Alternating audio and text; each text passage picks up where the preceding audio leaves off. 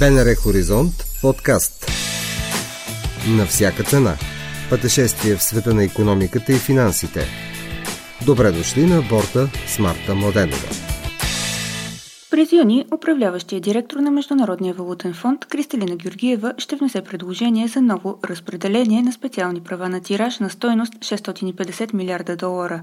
Анонсът бе направен от самата Георгиева след неформално обсъждане на темата с изпълнителните директори във фонда. Няма как всички от нас, които сме изкушени от финансовите теми, да не сме обърнали внимание на този анонс от Вашингтон.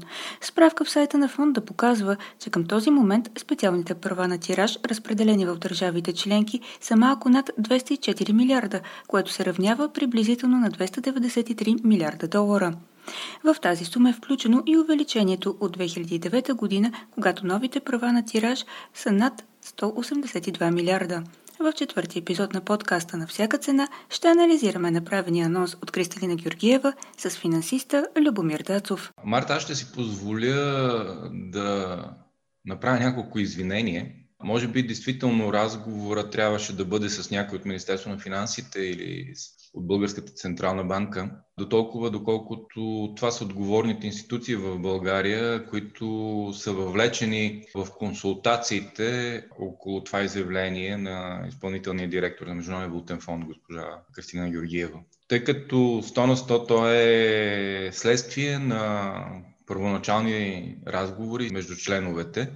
Казвам го това от гледна точка, че само по себе си това нещо означава едно простичко нещо. Както Европейската централна банка или Федералния резерв в момента печатат долари, така и Международния валутен фонд има намерение да увеличи ликвидността в определени държави, макар в момента това да не е ясно точно как ще стане, за да подпомогне световното възстановяване след кризата, която от миналата година тече и на която сме свидетели. Само по себе си не е типично от страна на Международния валутен фонд да прави точно това нещо, но след 2009 година, когато имаше една масирана интервенция с специални права на тираж или така наречения SDR, при който беше разпределен по балансите на отделните страни членки и бяха подпомогнати ли определени държави във връзка с проблемите им в международните резерви, които те имаха. Сега в момента сумата, която се планира, е, прави впечатление, че е огромна. Според изявленията на изпълнителния директор, близо 650 милиарда специални права на тираж ще бъдат разпределени или поне се планира това нещо, защото ще следва да бъде премината цялата процедура по одобрение на тази схема.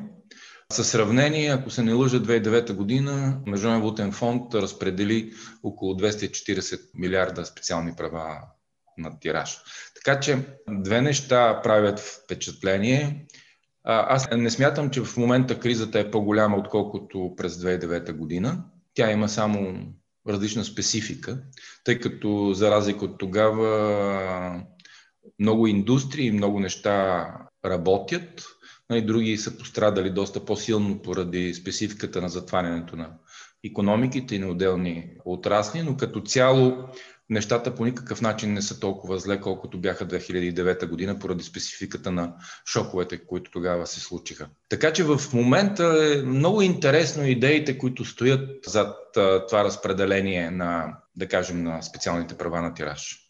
Към момента, разбира се, ние не знаем как ще бъдат разпределени, но мнозина анализатори обърнаха внимание, че най-вероятно ще се повтори 2009 година, когато, както те се изразяват, лъвския пай отново отиде при най-богатите, което до някъде е логично, а всъщност тези, които имат най-много нужда от попълване на резервите си, не получиха достатъчно подкрепа. Това е нормалната схема, защото според споразумението на страните членки на Международния валутен фонд, които присъстват в споразумението за SDR, а това са всички страни членки, за да уточним, разпределението на алокацията на SDR става пропорционално на техните квоти, т.е.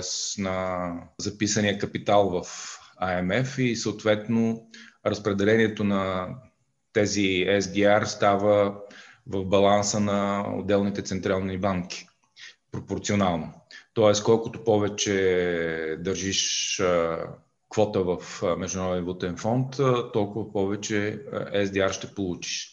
Проблема действително е, че в момента идеята всъщност на Международен валутен фонд е да подпомогне по-бедните държави и освен това да се получи така наречения leverage ефект от използването на тези а, средства в момента, намалявайки дълговото бреме на най-закъсалите държави и чрез това да бъде подпомогнато економическото им възстановяване, а и всъщност да се получи оня leverage ефект, който ако щете, да повдигне качеството на живот в тези държави и да направи нещата по-конкурентни, да осигури повече, например, да разшири пазара като цяло и достъпа на потребители до този съвременен пазар.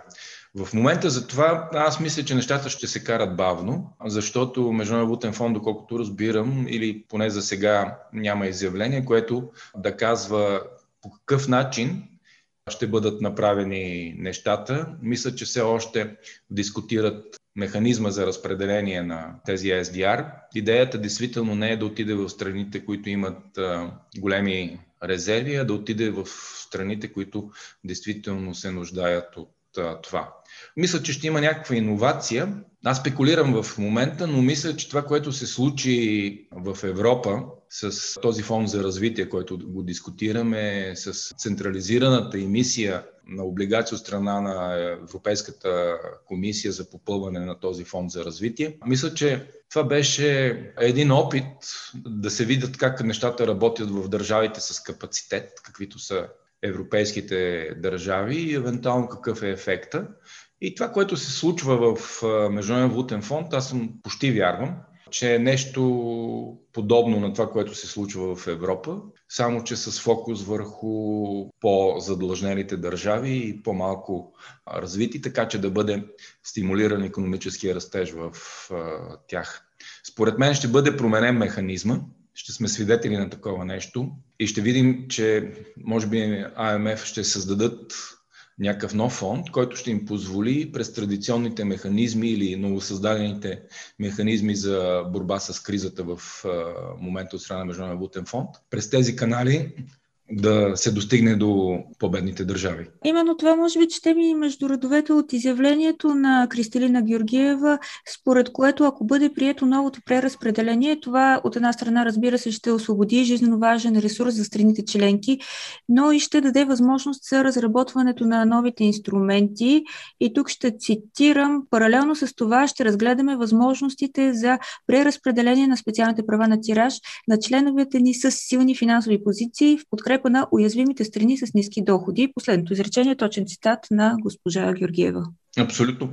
Четеме двамата с теб едно и също нещо и мисля, че го тълкуваме по един и същи начин. Това, което се опитва да направим Международен валутен фонд е да, ако сега до високотехнологичните услуги, до тези нови пазари, които се зараждат, дигитални, финансови, каквито щете. Достъпа, да кажем, приблизително е на милиард, милиард и половина потребители, които са платежоспособни и активни на този пазар. Например, пазара да се разрасне до 4-5 милиарда. Тоест, АМФ се опитва в момента да промотира новия тип економика, опитвайки се да включи повече потребители, по такъв начин създавайки стабилност в някои от нестабилните азиатски и африкански райони, борейки едновременно бедността и създавайки стабилност в тези райони и финансова осигуреност.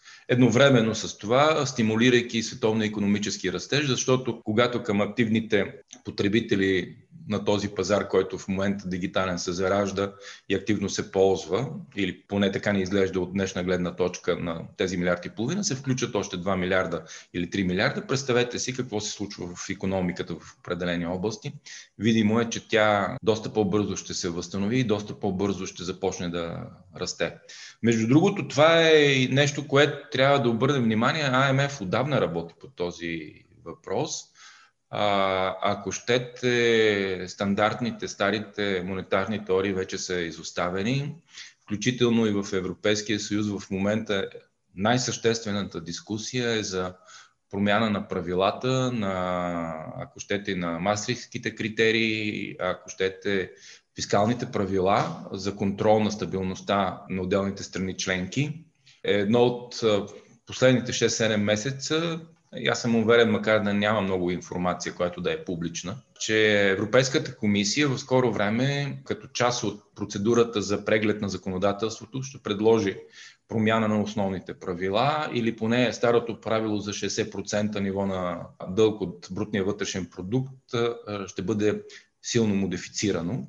Не на празно, последните месеци много активно Европейската комисия, пък и Международен валутен фонд, стояща и сътрудничеството си активно с Европейската комисия и европейските страни членки, промотират така наречената budget sustainability, budget sustainability модел. Налагането на модел, при който Нивото на дълга и устойчивостта му се разглежда за всеки един, една страна членка и на базата на това няма общ трешхолд, който да ограничава страните. Дълга се измерва на базата на реалните лихви и диференциалите, които се образуват между реална и номинална лихва. И на тази база, зависимост от бремето за много по-важно става, например, обслужването на дълга и големината на обслужването на дълга, отколкото самия дълг. Ако погледнете, нали, това последните години, Бланшарт, който беше бившия главен економист на Международния валутен фонд, е основен говорител и заребява страните членки а, това нещо да се промени. Всъщност опитват се да кажат, че в света в тези нови обстоятелства, когато има аксесив пари, които са относително ефтини, при очертаващите се следващи десетина години сигурно ниски лихви, общо взето и АМФ и Европейската комисия промотират взимането на заеми, но свързано с умното използване на тези заеми. И аз мисля, че цялата история, слабата страна на всичко това, което общо взето в момента се измисля като нова а, теория спрямо това, което сме учили. Именно това е слабата страна, защото умното използване на парите винаги е куцало. И в край на краищата точно това е разликата между страните, независимо учителите какви са, че едни използват умно, други не чак толкова умно парите. Следствие на това едните са доста богати държави, другите са доста победни. И много от тези проблемите, които са свързани с скоростта на развитие на економиката, доброто управление, просто няма как да бъдат решени само чрез монетарни инструменти, както в момента големите финансови международни организации натискат да се случи. Да, то наистина от много отдавна се говори, че маастрихските критерии не са дреха, която е подходяща, кройката на която е подходяща за всички държави членки на Европейския съюз. Това преразпределение на специалните права на тираж, доколко може да е ползотворно за нашия регион тук в Европа? Ние не сме държави в Европа, които имаме проблем с платежния баланс. Нали, не бива да забравяме, че Международен валутен фонд е институция на базата на Бретен Луд, която е създадена да поддържа стабилността в отделните държави чрез осигуряване на достатъчно резерви на централните банки. Тоест, аз не мисля, че Международен валутен фонд ще промени устоите си, ще играе ролята на банка за развитие, защото в край на края това е ролята на Световна банка. Международен валутен фонд се грижи за стабилността, грижи се за, или трябва да се грижи по-скоро, за устойчивостта на платежния баланс на отделните страни членки. И именно а тук в момента, нали, според мен, малко Международен валутен фонд а, играе роля или се опитва да играе роля, която не е в правомощията му, но това е мое мнение. Именно защото в Европа нямаме нужда от подсилване на резервите, може ли да очакваме част от е, новите а, специални права на тираж на част от европейските държави или пък на всички да бъдат прелокирани към държави, които наистина имат нужда от подкрепа? Аз в момента спекулирам, но почти съм сигурен на 99%, че имат нещо предвид в Международен фонд и това не е традиционното разпределение на база квоти към страните членки. Аз не напразно споменах, че АМФ май експериментира в Европа с този фонд за развитие и възстановяване. И се гласят да създадат нещо такова, нов инструмент в рамките на Международен валутен фонд, който да отиде и да бъде използван през стандартните канали за кредитиране на Международен валутен фонд.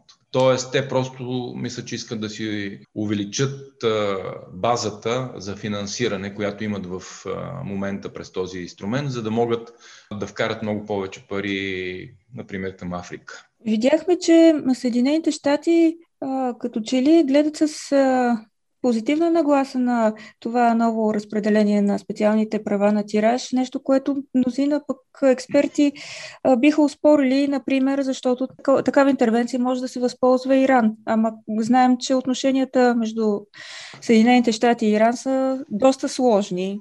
Също така се коментира, че би било прекрасно за Аржентина, която може за пореден път да се спаси от дефолт. Ами аз не бих казал, че това е основният проблем. Само по себе си, когато пускаш 650 милиарда, каквато е идеята, специални права на тираж, както знаем, SDR е баскет, т.е. кошница от валути, което означава, че той в такива количества става директен конкурент на долара като международна валута и измества, ще измести долара от определен тип операции. Защото ако отидат тези пари по традиционен начин в балансите и влезат в обращение, те ще трябва да бъдат замелени за някаква валута. Така че аз много, много така не вярвам на страните, които са засегнати в момента, особено Европа и Штатите, да, те са заинтересовани от развитието на пазара, но са заинтересовани също така от увеличаване или запазване ролята на долара, от увеличаване или запазване ролята на еврото, освен останалите валути, в които са в тази кошница. Според мен най-малкият проблем на Съединените щати е Иран и колко ще получи Иран при едно такова разпределение на специални права на тираж. Но сумата е достатъчна и всъщност тази схема става директна конкурентна схема на, на долара и на еврото, които са най-големите международни валути за разплащане. Така че по-скоро момента действително е тънък политически и в Международен валутен фонд се чудят как да намерят баланс.